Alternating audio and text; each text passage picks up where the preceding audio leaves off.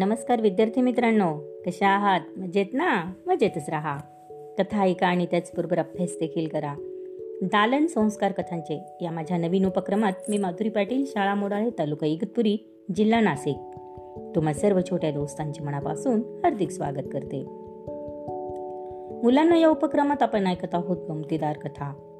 चला तर मग सुरू करूयात आजची गमतीदार कथा. कथेचे नाव आहे चिंटूची करामत. चिंटू भारीच गडबड्या मुलगा होता. सारखी त्याची काही ना काही धांदल चाललेली असे.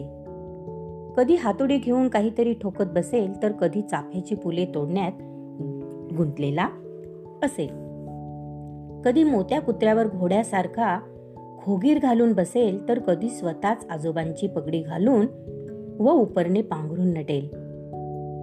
कधी डबक्यांची झाकणे घेऊन त्यांचा तराजू करेल आणि दुकानदार होईल.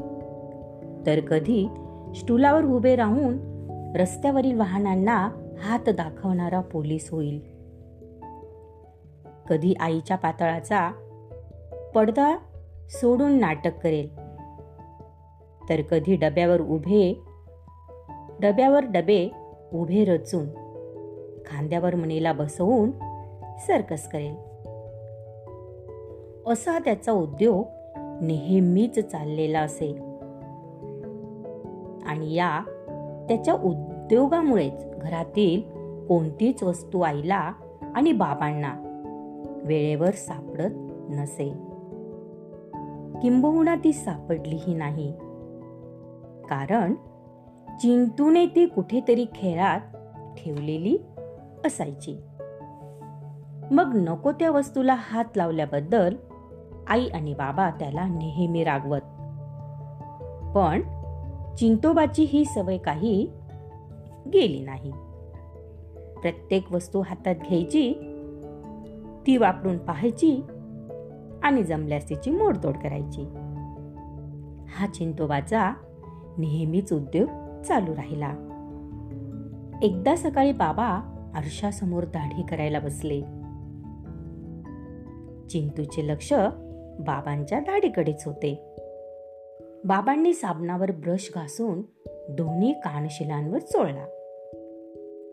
त्या सरशी साबणाचा कितीतरी फेस बाबांच्या चेहऱ्यावर फसफसू लागला.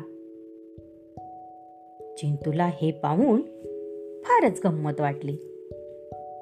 मऊ मऊ पांढरा शुभ्र फेस पाहून त्याला मनातून गुदगुदल्या झाल्या. त्याच वेळी त्याने हा प्रयोग करून पाहायचे मनाशी ठरवून टाकले. दुपारी बाबा ऑफिसला गेले. आई माझ घरात झोपली होती. मग काय? चिंतूना आयताच वेळ मिळाला. त्यात चिंतूने बाबांचा दाढीचा ब्रश काढला. साबण घेतला. पाणी आणले. आणि आरशापुढे बसून खूप खूप फेस काढला. तोंडभर फासला. अगदी अंगावर पडेपर्यंत फेस फासला. सारे तोंड फेसात बुडून गेले. पांढऱ्या शुभ्र फेसातून चिंतूचे डोळे नाकाचा चिमुकला शेंडा आणि चिमणे दातच फक्त दिसत होते. आपले हे रूप पाहून चिंतू अतिशय खुश झाला. त्याला वाटले कुणाला तरी हे सोंग दाखवलेच पाहिजे.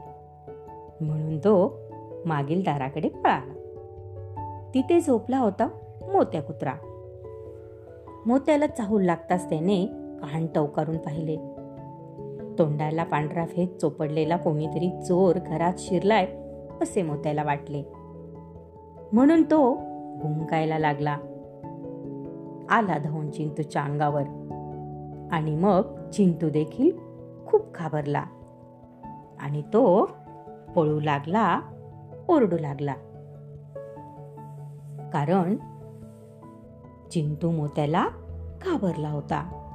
मोत्याचे भुंकणे आणि चिंतूचे ओरडणे हे दोघे ऐकून आईला जाग आली.